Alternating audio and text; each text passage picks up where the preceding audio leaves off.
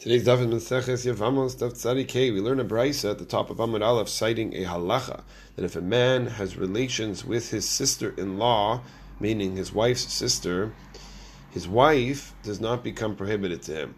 Now the brisa has quotes a pasuk, the word ota, to prove its point, and then explains why do we need the pasuk in the first place. Perhaps we could resolve this question and this discussion using logic alone.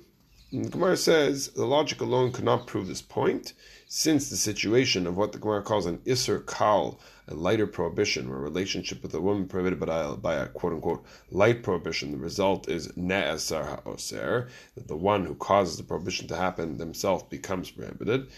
Kal v'chomer, how much more so, using this kal v'chomer argument, in a more stringent prohibition, where the woman is prohibited to the man on a much more severe scale, such as the wife's sister, then for sure it's going to prohibit as well. So the Gemara says, therefore, we wouldn't have been come to the same conclusion. The Braita had to quote a pasuk, a verse, an explicit verse to teach its point. The case of the light prohibition is then debated. What is this case? And one of the suggestions was we're discussing the Isha Sota, a woman who is suspected of having a relationship outside of her marriage and was warned by her husband not to seclude herself with that man, and she didn't listen. So what did she have to do? She has to undergo this whole process in the temple in the Beit HaMikdash of drinking the Sota waters, and up until that moment, she's actually not allowed to be together, not only not with her suspected adulterer, but not with her husband either, or vice versa. And this is how the halacha is quoted by the Rambam in the laws of Sota. Perek Beis, Alachi Beis. This woman must drink the bitter waters upon being warned in order to resolve the situation one way or another and move ahead. And if she's innocent, then she can she can go back to be with her husband. And ignoring this, and ignoring to be secluded with the suspected adulterer, that's what caused her to drink it. So what, what happens, however, if she does not drink the sota waters at this point, either because her husband didn't want to put her through the procedure or she refused to drink. So the lacha is she is now prohibited forever to be with the suspected adulterer, just like she is prohibited to be with her husband. The question, the achronim, is why, if her husband is not having her drink the sota waters, she is able, she is also prohibited to the suspected adulterer.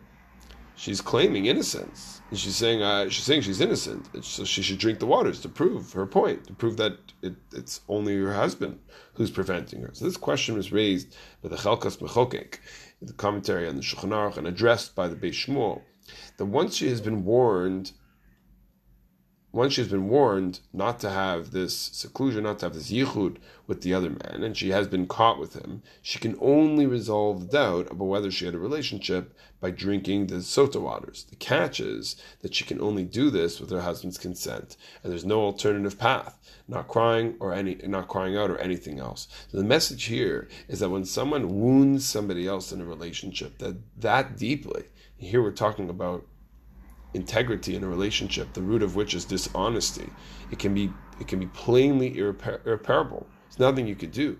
We can't expect the person who thinks they were lied to to just move on and accept an apology. Should we be, should we be forgiving in relationships? Certainly we should. But trust is the rock, it's the source, it's the base of any successful relationship.